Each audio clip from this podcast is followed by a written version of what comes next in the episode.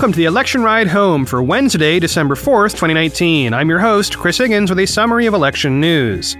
Today, more details on Harris's surprise exit from the race, Yang's campaign faces death threats, the impeachment update, one of the super PACs supporting Booker calls it quits, the remaining super PAC supporting Booker tried to hire social media influencers, and an update on that Georgia Senate pick. Here's what you missed today from the campaign trail.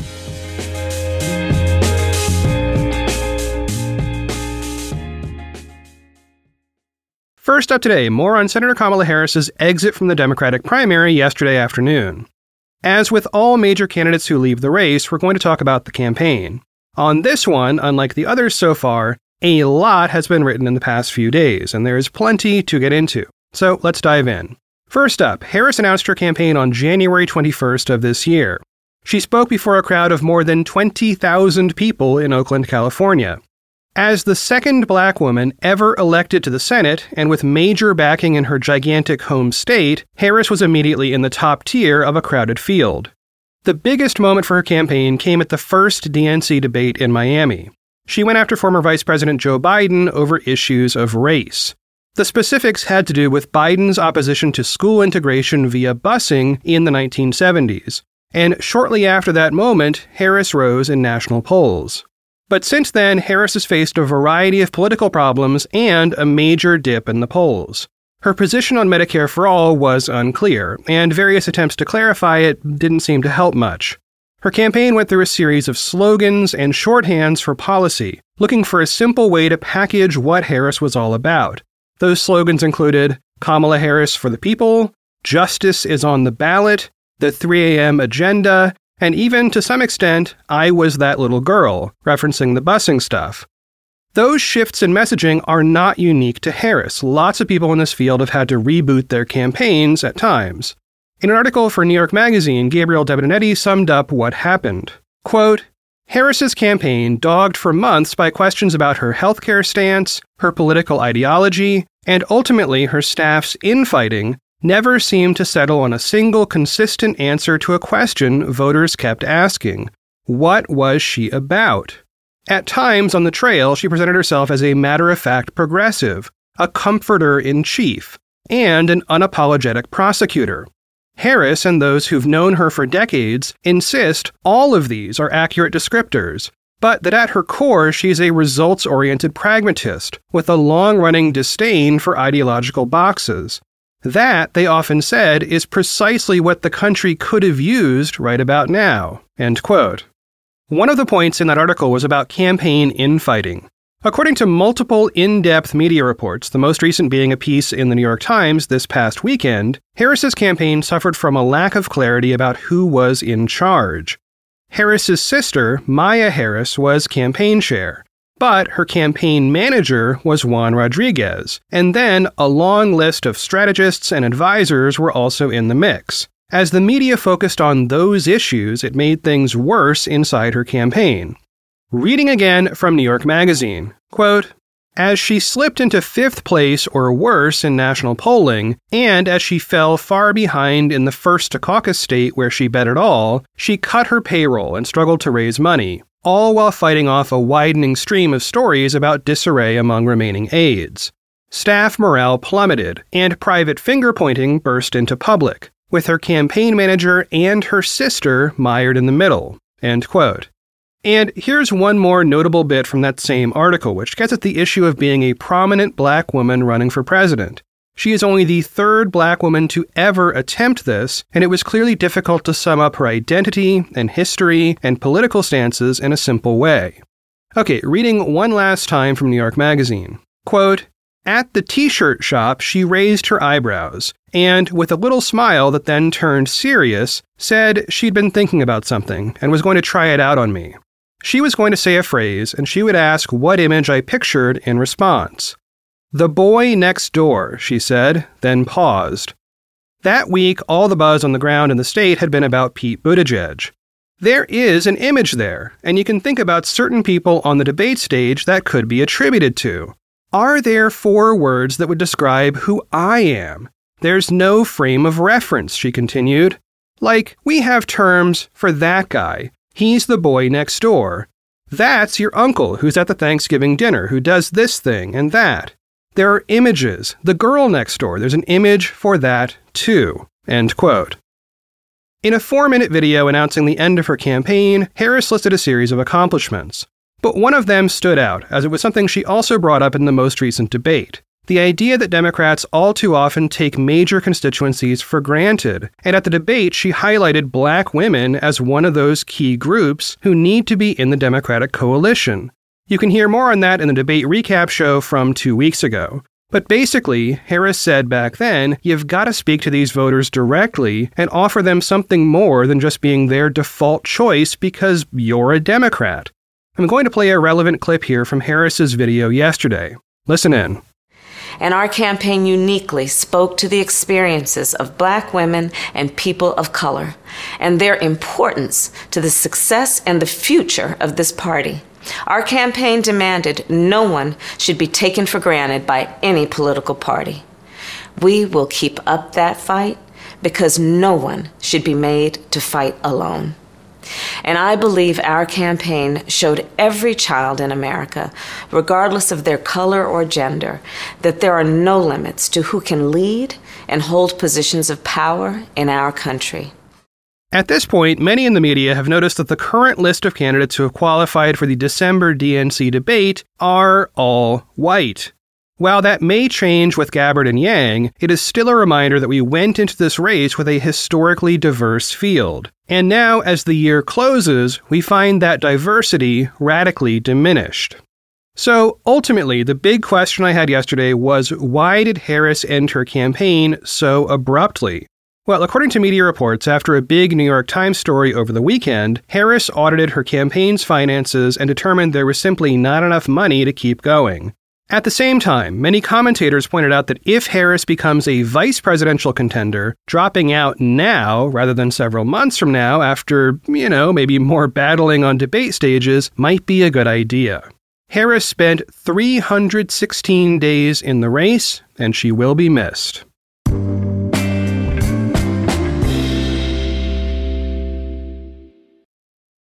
Hiring is challenging, and it used to be hard. Multiple job sites, stacks of resumes, a confusing review process.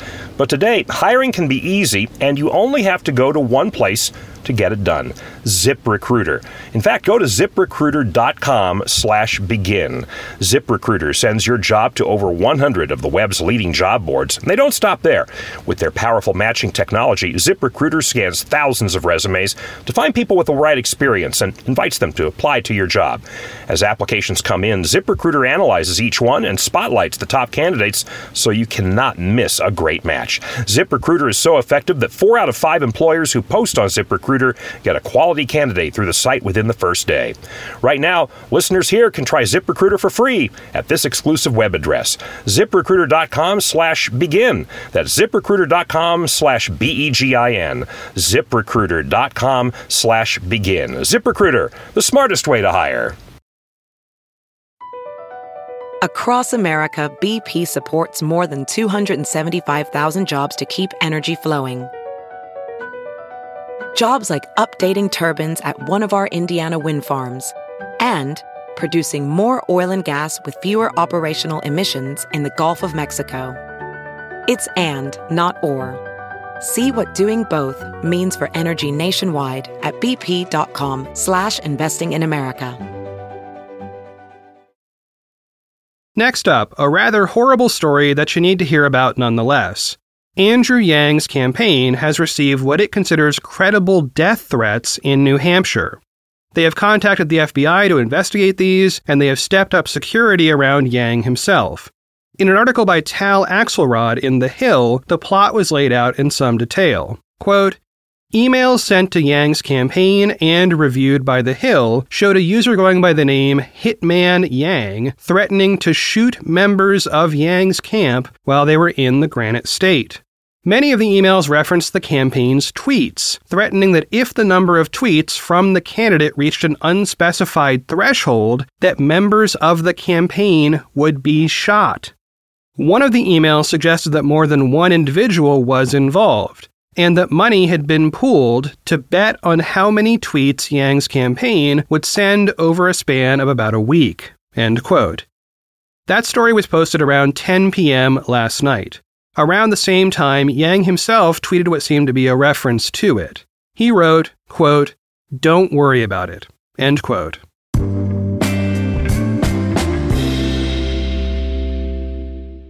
And now the impeachment news in three minutes or less. Yesterday, the House Intelligence Committee released its report summarizing its findings in the impeachment inquiry so far. The rumors I had heard about both timing for the release and the length of the document were both wrong. It was released around 4 p.m. Eastern, and it is 300 pages long. It also includes a six page list of what it calls key people and entities, along with yet another appendix dealing with all the acronyms in the report. It also contains 1,501 footnotes, some of which are multiple pages long. I'm telling you these statistics in part just to explain how immensely long and detailed this report is. Okay, so what did it say, and how do I communicate that in three minutes or less? Well, gosh, um, I'm just going to read the five takeaway headlines from an article by Amber Phillips for the Washington Post. Quote 1. Democrats lay out why Trump should be impeached abuse of power, obstruction of Congress, and compromising national security. 2. Trump's White House gave Democrats their most solid evidence. 3. Democrats describe broad complicity in the Trump administration. 4. Devin Nunes's name is repeatedly listed in the report. 5. They feel the need to impeach fast. End quote. The big surprise in the report is there are a bunch of phone records obtained from AT&T. These show the timing of various phone calls and text messages between people involved in the Ukraine matter, but they don't have any information about what was said. As the Post reported, ranking member Nunes, the top Republican on the committee, is shown in those phone records calling and texting with Rudy Giuliani on multiple occasions. It's not clear why that happened. Again, we have no idea what's in those calls or text messages. The other big takeaway is that the House Intelligence Committee did not suggest specific articles of impeachment because that's not their job. They are presenting evidence and leaving it up to the Judiciary Committee to figure out whether any articles should be drafted. There's a link to the report in the show notes, and like I said, it is wicked long. Okay, so that sets up what's happening today. This morning, the House Judiciary Committee opened hearings with four law professors who are experts on impeachment. More on that tomorrow, but I want to read from a live blog by Joni Greve in The Guardian. Quote, Chairman Jerry Nadler closed his opening statement by pushing back against some Republicans' argument that Democrats should postpone the impeachment investigation given that the 2020 election is less than a year away. We cannot wait for the election to address the present crisis. The integrity of that election is one of the very things at stake. End quote.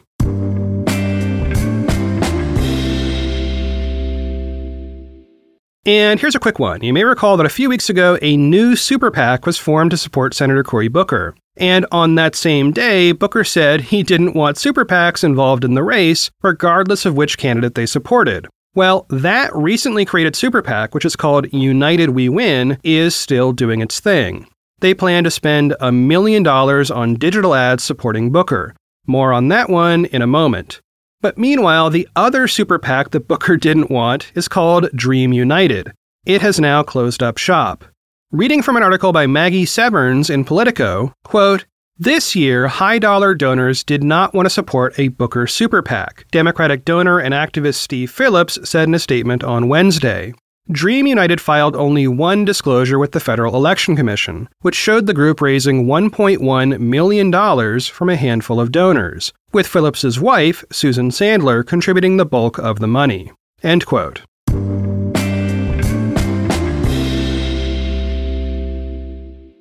And here's a reminder of why you might not want a super PAC running around and doing stuff on your behalf, but without your permission.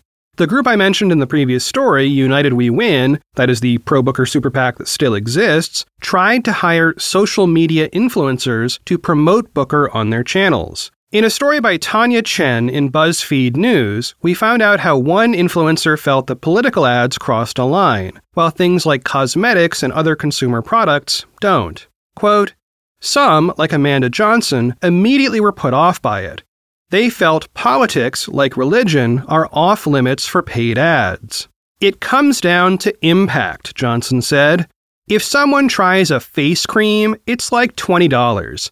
If they vote for this person and they don't even know what they stand for, and now this person becomes president and they're being elected off of, oh, they told me to vote for this person, that's why, that's why it doesn't make me feel good.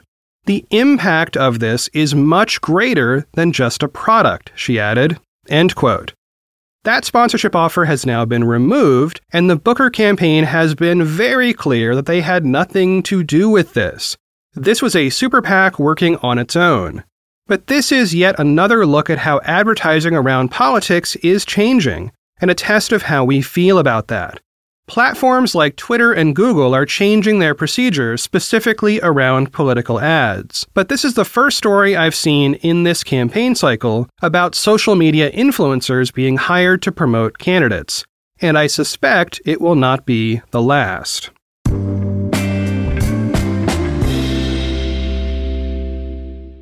And to close out today's show, here's an update from Georgia. On Monday this week, I reported that Georgia Governor Brian Kemp was expected to name entrepreneur Kelly Loeffler to fill a soon to be vacant Senate seat. He has done so, and this may set up a clash with President Trump, who wanted that seat filled by Doug Collins, a congressman from Georgia. Today, Loeffler released a statement detailing her policy positions, and essentially arguing that even though she hasn't held political office, she holds conservative positions and may be just as reliable a pro Trump senator as Collins would have been. Reading from that statement, quote, Here's what folks are going to find out about me. I'm a lifelong conservative, pro Second Amendment, pro military, pro wall, and pro Trump. I make no apologies for my conservative values and will proudly support President Trump's conservative judges. End quote. Loeffler will begin serving in January, and then there's an election in November 2020 for the final two years of that term. Well, that's it for one more episode of the Election Ride Home. I have been your host, Chris Higgins. You can always find me on Twitter at Chris Higgins. Okay, a quick update on what to expect in the coming couple of months. We're likely to see articles of impeachment drafted in the next few weeks and presumably voted on shortly afterward, at least by the end of this month. There are many open questions about what might happen in the Senate after that, but so far it looks like we'll continue to have two tracks of news through at least the first few months of 2020.